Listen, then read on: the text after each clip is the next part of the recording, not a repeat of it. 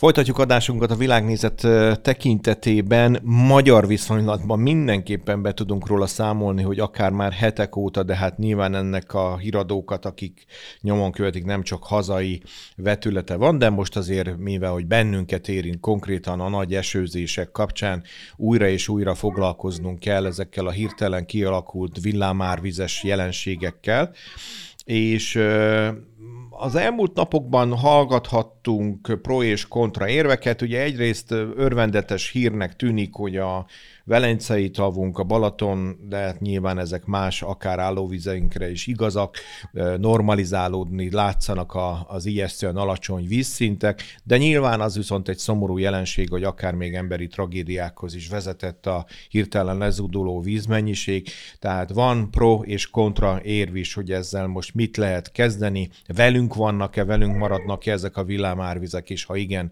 tudunk -e ehhez alkalmazkodni, tudunk erre felkészülni, mi lenne a jó település gazdálkodás szempontjából, település szervezés szempontjából, egyéni háztartás szempontjából. Szóval mindenképpen azt gondoljuk egy izgalmas téma. Pontosan ezért kértünk is egy beszélgető partnert, dr. Hetesi Zsoltot, víz- és környezetbiztonsági tanszék egyetemi docensét a Nemzeti Közszolgálat Egyetemről, aki itt van velünk a vonalban. Jó napot kívánok!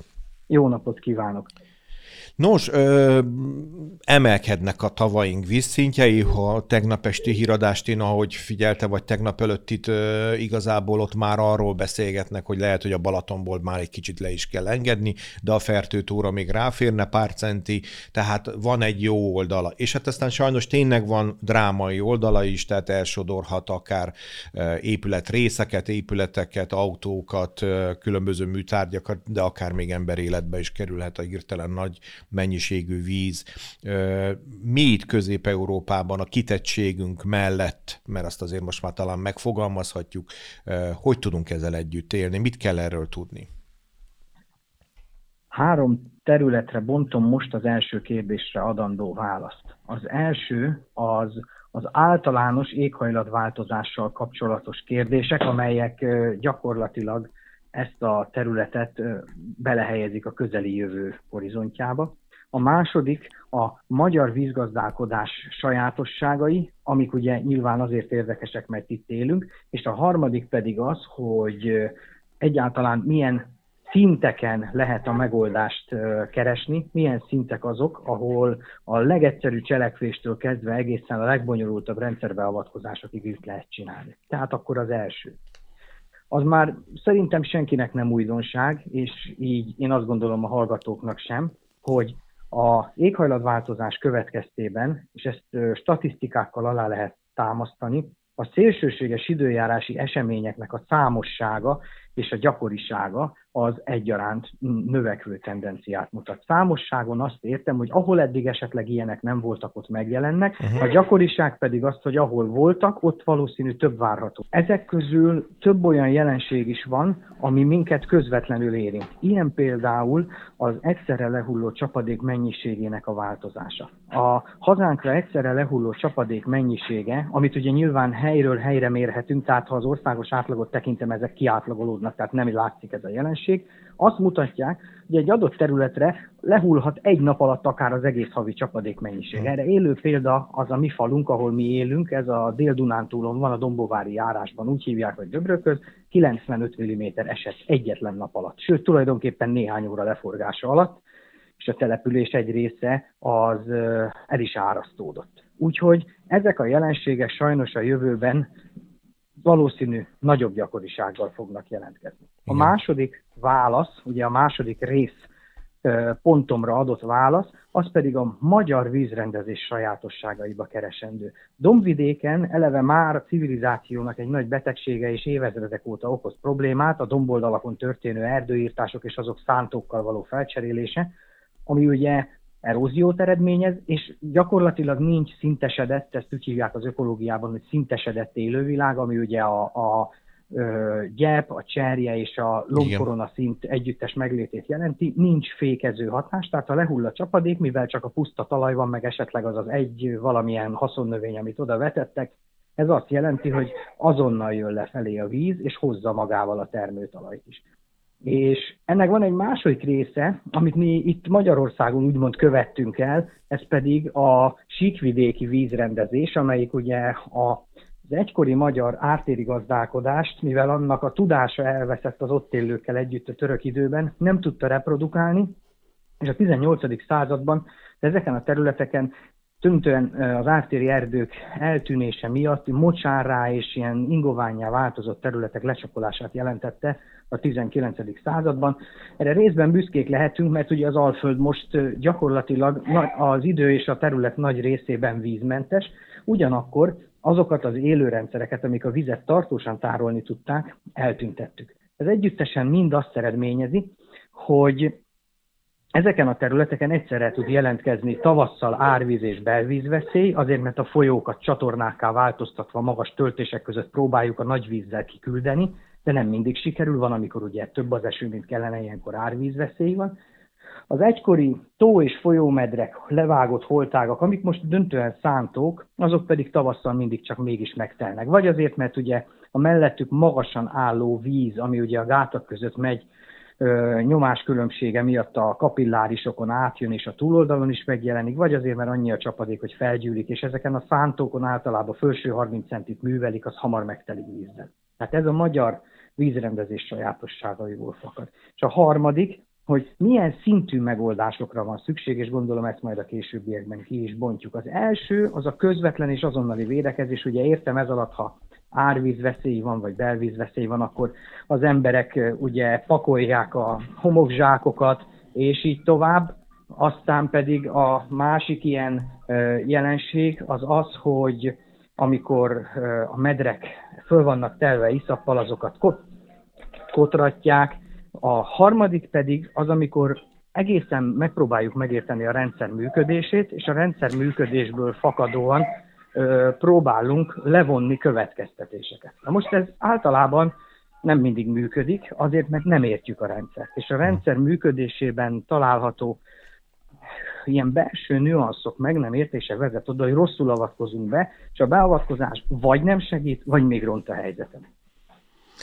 Ez azért nagyon érdekes, és én a legutolsó gondolatába hadd kapaszkodjak bele, illetve ami, ami azért mindenképpen egyfajta tanulság, ez a török időkben elveszett tudásunk, ami, ami, ami, ami önmagában egy érdekes kultúrtörténeti és tájtörténeti kérdéseket hozhatott magával, hogy hogy ezek a szintek, tehát ezek a fajta a döntési, befolyásoló szintek, ugye az egyén szintjéről indulva kellene, hogy kialakuljanak. De ha nem az egyénre mutatunk rá, hanem valamilyen fajta közösségekre, tehát a ugye mikroközösségeknél a családokra, de ha a civil szervezetekre, aztán megyünk a kis települési önkormányzatokra, vagy akár rész önkormányzatokra, és aztán tudunk tovább lépni régiós szintekre. Mi én azt gondolom, és ez a kérdésem most igazából ezzel a kérdéssel, hogy, hogy ez igazából szinte minden eset más. Tehát nem lehet, nem, tehát nem lehet egy kőszegi hegységet egy bakonnyal, vagy egy mecsekkel, vagy akár egy kisalfölddel összehasonlítani, hisz mindenhol ezeket a problémákat ott a helyben kell tudni értelmezni, modellezni, és akár megoldást találni rá. Egyrészt, egyrészt nyilván jelentősek a területi különbségek, Másrészt pedig igazából nem feltétlenül, és nem egyértelműen várható el, akár például, ha családi szinten nézem, mondjuk az én családomtól egy megoldáskeresés, és nem, és nem, nem, nem egyértelműen várható el ugyanakkor az sem, hogy miután a tudományos háttere ennek a dolognak talán nem érkezett még meg csak részben esetleg a vízügyi igazgatóságok területére, illetve nem érkezett meg azokhoz a döntéshozó szervekhez, amelyek a hosszú távú stratégiákat készítik, noha meg kellett volna, így tőlük nem várható el az a cselekvés, ami egyébként a, a mhm. legjobb lenne. Tehát nehéz itt ezeket a cselekvéseket könnyedén összehangolni. Én most azért mondok erről valamit, mert én, mint egyén, vagy mint család, nem, nem vagyok képes védekezni az ellen, hogy itt a mi falunk határában, ami egy 4000 hektáros terület, és abból durván 3000 hektár a Tolnai dombok déli lankáira esik, hogy az ott lehulló vizet, amiket ugye újonnan készített mérnöki pontossággal egyenesre húzott dülőutak vezetnek le a faluba, kezeljem, legfeljebb úgy, hogy homokzsákokat teszek a kerítés mellé. Mondjuk minket pont nem érint, de a falu egy részét. Igen, nyilván. Tehát itt, itt legalább arra az összefogásra szükség van, hogy egyszer szükség van arra, hogy megértsük azt, hogy az az út, amit 20 éve odahúztak, és nyílegyenesen jön le a dombgerincről, le fogja mindig vezetni az ilyen vizeket, tehát amikor sok eső esik, azonnal lejön. Tehát ebbe vízlassítókat kell beletenni, fasorokkal megszegni ezt az utat, az egyenességét megszüntetni, és így tovább. A második pedig az, hogy ehhez arra az összefogásra minimum szükség van, hogy azok az érintett utcák lakosai és azok a gazdák, akik ez a terület egymással tudjanak egy kompromisszumot kötni, mert elég csekély az átfedés, de mégis egy falu közösségének a részei. Ha messzebb megyek, Ugyanez igaz országos szinten. A tudásnak meg kell érkezni a döntéshozói szervekhez, és meg kell születni annak a társadalmi akaratnak, ami ezeket a lépéseket megteszi, tehát az árterek részbeni újra elárasztása, ártéri erdők létrehozása, amik a szivacs hatásukkal jelentős vizet tudnak pufferelni, és csökkentik a úgynevezett vízjátékot, tehát a napi vagy az árvízi és az alacsony hozam közötti különbséget hívjuk vízjátéknak, és így tovább. Tehát sok minden van, amit meg lehet tenni. Ugyanakkor ehhez szükség van arra, hogy ezt egyfajta rendszerbe lássuk, és arra is szükség van, hogy azokat a fájó, de kicsi kompromisszumokat megkössük. Mondok konkrét példát, és visszaugrok a mi falunk esetén. Ahol ez az út van, az utat egy kicsit kanyargósabbá tudjuk tenni, és itt-ott meg tudjuk szegni nagyon pici, néhány fából álló fasorokkal, amikben cserjék is vannak, és füves társulás, az összességében talán az ott lévő gazda földterületének kevesebb, mint egy százalékát veszi el, és okos az új mezőgazdasági támogatási rendszer, mert ezeket már támogatott területként tartja nyilván, tehát jelentős veszteséget nem szenved el a gazda, de kellemetlenséget elfog, mert a szép szabályos négyszög alakú táblát itt-ott meg fogják törni ilyen táji elemek, amiket kerülgetni kell, és így tovább. Kések, képesek vagyunk-e meghozni ezt a kompromisszumot, most egy gazda oldaláról nézve, Igen. hogy képes-e a közösség rávenni a gazdát, hogy ezt a kompromisszumot meghozza. Tehát ez egy nagyon sok oldalú kérdés, de ugyanakkor a megoldás akkor is itt van. Tehát úgy, ahogy most van a rendszer, nem tudjuk megoldani a problémát, ha mindenki megy tovább azon az úton, ami jelenleg is van, mert mint az első kérdésére adott válaszból kiderült, az éghajlatváltozás ezeket az eseményeket gyakorítja, és ezekre szükséges felkészülni, és ezekre így lehet felkészülni. A rendszer szintű megoldás az egyetlen olyan megoldás, amivel hosszú távon mindenki nyer, az árkok kotrása, a töltések magasítása, és így tovább, ez mind-mind egy felületi jelenség, ami nem érinti a rendszer mélyét. Igen. Ugye a rendszer szintűségben azért vannak talán olyan eszközök, akár az önkormányzatok kezében, ami, ami akár a település rendezés, település szabályozás kapcsán szóba jöhetnek hisz ezek korábbian is voltak, egy rendezési terv tartalmazta azt, hogy mondjuk egy utcát hol nyitunk meg, vagy éppen egy keresztődés hol lesz kialakítva, vagy éppen egy új telekcsoport hol lesz felparcellázva, és az ehhez járuló különböző infrastruktúrák, amiknek ott meg kell épülni, azok kisajátítás révén tudnak létrejönni, vagy sem. Ugye az azt jelenti, hogy magánterületeket keresztezett, vagy vett el, akkor ugye az közcélú dologként szabályozható így kell érteni egyébként a rendszer szintű megközelítés? Most arra ne számoljunk, vagy avval most ne foglalkozzunk per pillanat, kell nyilván, de, de, de nem tudunk elmenni mellette, de, de, de mint elv, hogy ehhez most van-e forrása az önkormányzatoknak, vagy nincs. Alapvetően ez az első lépés csak. Tehát ugye úgy kell ennek a megoldásnak megszületni, hogy hosszú távon mindenki értse, tehát az összes résztvevő értse, hogy mi tört, hogy mi történik akkor, amikor ezeket a kicsi kompromisszumokat meg kell kötni. Ad egy.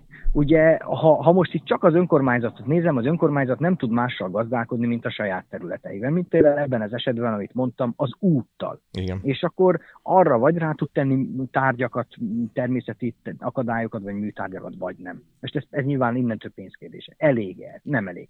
A gazdákkal való együttműködés például itt a földterületeknél elengedhetetlen, hiszen ezeken a domboldalakon pár ezer évvel ezelőtt a természetes növényborítás az egy lombhullató erdő volt, és akkor nyugodtan leeshetett 90 mm eső, nem történt árvíz a domb alján, mert az erdő azért ezt nagyjából felfogta. Persze, megduzzadtak a patakok, de nem kezelhetetlen mértékig. Úgyhogy itt a természettől való tanulás az, az a rendszernek egy fontos eleme lenne. Na most vissza ahhoz, hogy ki mit, ki mit tud és ki mit kell, hogy csináljon.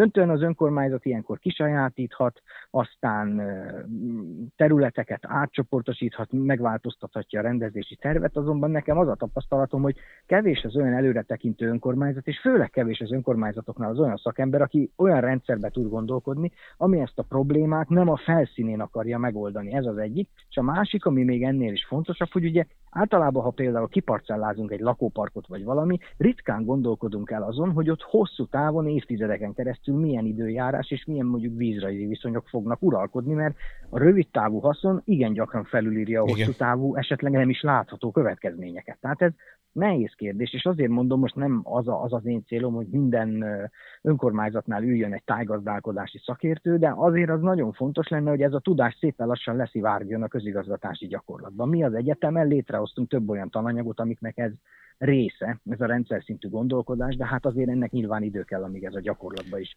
átültetődik. Ugye a rendszereink működtek két-háromszáz éven keresztül, és aztán, hogyha nem ment valami, akkor egy kicsit több erőbefektetésével, mit tudom én, homokzsákokat vittünk oda, vagy megmagasítottuk a töltést, bármi. A probléma ideig óráig kezelhető volt, de ma már ez nem így van. Uh-huh. És általában, ugye, mint mondtam, az a tudás, ami a magyar társadalomnak legalább az ártéri gazdálkodással foglalkozó paraszti részét érintette mondjuk a 15. században, az szinte nyomtalanul eltűnt. Ma régészeti, néprajzi és egyéb ilyen forrásokból tudjuk, hogy ez hogy nézhetett ki. Na most ezt a tudást újra meg kell tanulni, azért mert pillanatilag ennek élő művelője nem nagyon van az országban.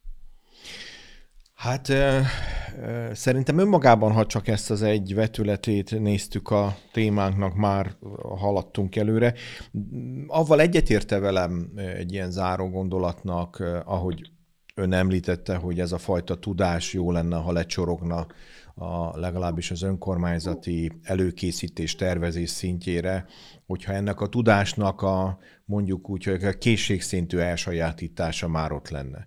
Tehát tudom, hogy mit nem tudok típusú tudás már ott lenne. Tehát magyarul, amikor egy ilyen település tervezés, település koncepcionálás van folyamatban, akkor, akkor számoljanak azzal, hogy ide nekünk erre az időszakra, amikor ezt kialakítjuk, szükségünk lesz egy ilyen szakemberre, egy ilyen tudásbázisra, egy ilyen tudástranszferre, hogy ne kerüljünk abba a helyzetbe, hogy, hogy a következő 10-15 évben komoly problémák legyenek a településünkön. Ezzel a gondolattal teljesen egyet tudok érteni, és részben kibővítem kettő ponttal. Első, nem csak a településeken lenne szükség ilyenre, hanem amikor egy nagyobb terület, egy, egy térség vízrendezését, vagy legalábbis tájgazdálkodását próbálják átgondolni, hogy hova milyen engedélyt adnak ki, aztán milyen vízügyi műtárgyakat és természetes tárgyakat, mondjuk mit tudom én, egy ártéri erdőt létesítenek. És a harmadik, hogy én nagyon célszerűnek tartanám, hogyha az országos döntéshozatalban, a hosszú távú stratégiákban is ez a gondolat ki kifejezetten megjelenne, mondjuk ehhez éppen segített a tavalyi asztály, meg segít ez a mostani helyzet is, mert itt ugye látszik, hogy arról van szó, hogy nincsen már lassan átlagos év az ország életében, tehát vagy nagyon száraz, vagy nagyon nedves, és akkor valahogy ezekre készülni kell. Uh-huh. Tehát ez úgymond kedvez, az ilyen, hogy mondjam, csúnya dolog ez, hogy a katasztrófák kedveznek azoknak, akik értenek ahhoz, hogy hogy kell a katasztrófát kezelni, de ettől függetlenül ez a gondolat még sajnos mindig nincs eléggé sem a köztudatban, sem a bármilyen szinten működő döntéshozók fejébe, hogy hát ezt lehet kezelni, a jelenségek szintjénél mélyebben is valahol, ahol a jelenségek összefüggenek és összeérnek. Azért ön említett hogy szerintem egy kulcs szót, a, amikor arról beszélt, hogy akár az önkormányzati döntéshozatalok, akár a lakosság, de akár a gazdálkodók esetében egyfajta közösségi akaratot, közösségi szándékot, közösségi belátást. Legalábbis én így fordítottam le magamnak. Ebben a tekintetben ezek a fajta koncepcionális megközelítések legyenek akár helyi szintűek, vagy akár országos szabályozó szintűek, mennyire játszanak szerepet, hogy, hogy a, a közösség különböző platformjai, tagjait ezzel a kérdésben belátásra, együttműködésre, konszenzusra kellene terelni, abba az irányba kellene menni? A jelenség megint több oldalról érthető meg talán, hogyha próbálok arra válaszolni, amit kérdezett. Tehát egyrészt ugye nyilván, amit az elejétől fogva folyamatosan mondok, hogy nincsen meg a hozzá kapcsolódó ismeret. Tehát ezeket a dolgokat egyelőre még sem a köz, sem pedig sokszor az ezen a területen működő ö, szakértők, akik, mit tudom én, mérnöki tudást tettek magukra valamilyen ezzel mhm. kapcsolatos uh-huh. intézményre, például nálunk, nem kapják meg abban a formában, ahogy az ahhoz kellene, hogy a területen majd kezeljék. A másik, hogyha ez a tudás meg is van, vagy meg is lenne, akkor is neki számolnia kell azzal, hogy a köz még mindig nem érti azt, amit ő akar csinálni, és veszteségként fogja fel például a gazda, hogy tőle földet vesznek el, veszteségként fogja fel mondjuk a, a falu lakója azt, hogy ő nem építkezhet oda, ahova ő szeretne építkezni, mert majd ott 50 év múlva egyszer lesz egy olyan árvíz, amit nem köszön meg, ő vagy az utóda, és ez a meg nem értés, meg az, hogy az emberek döntően arra vannak, hogy mondjam, pozícionálva mostanában lassan egész életükben, hogy az ő személyes döntésük az annyira szent és sértetetlen, hanem hogy ez még a természet törvényeit is szinte felülírja, hogy ez szinte lehetetlenné teszi azt a fajta megoldást, amit egyébként meg kellene tenni, és ami pár száz éve, amikor a természet kicsit közelebb volt hozzánk, tehát bekopogtatott néha az ajtón, vagy ránk rúgta az ajtót, akkor még tudtuk, hogy nem tudjuk kicselezni. Manapság nem, nem így vannak szocializálódva az emberek, ők mindent akarnak, azonnal akarják, és valahogy kicsit elfelejtettünk összefogó közösségekben is gondolkodni. Ez akár falu szinten, vagy egy, egy városi társasházban egy, egy lépcsőház szintjén is szinte, szinte lehetetlen megvalósítani. Nekem az, az a tapasztalatom az ilyenek, hogy majdnem mindig lesz, ha nem több, egy valaki, aki megtorpedózza az egészet, és ott, ott akad meg a dolog ő miatta, mert mondjuk, ha mit tudom én, egy példa, van az Alföldön egy terület, ahol próbálták megtartani a vizet egy belvízzel vezető csatornából kiengedve, egyetlen egy gyümölcsös tulajdonos volt az egész több száz hektáros területen, aki keresztbe tett neki, és nem is tudott megvalósulni. Sajnálom, hogy így kellett befejezni a gondolatot, mert azért önmagában a közösség együttműködésre való felhívó gondolata viszont annál nemesebb és annál küldetésszerűbb volt. Dr. Hetesi Zsoltal, egyetemi docenssel a Nemzeti Közszolgálati Egyetem tanszékén tevékenykedő szakemberrel beszélgettünk a villámárvizekről, és hát, hogyha lehet, hogy be fog kerülni divatosan az angol kifejezések tárházából a fresh flood, a villámárvíz, akkor ne lepődjünk meg ezen, mert minden napjaink részévé válik. Köszönöm szépen, hogy velünk volt. Köszönöm szépen a lehetőséget.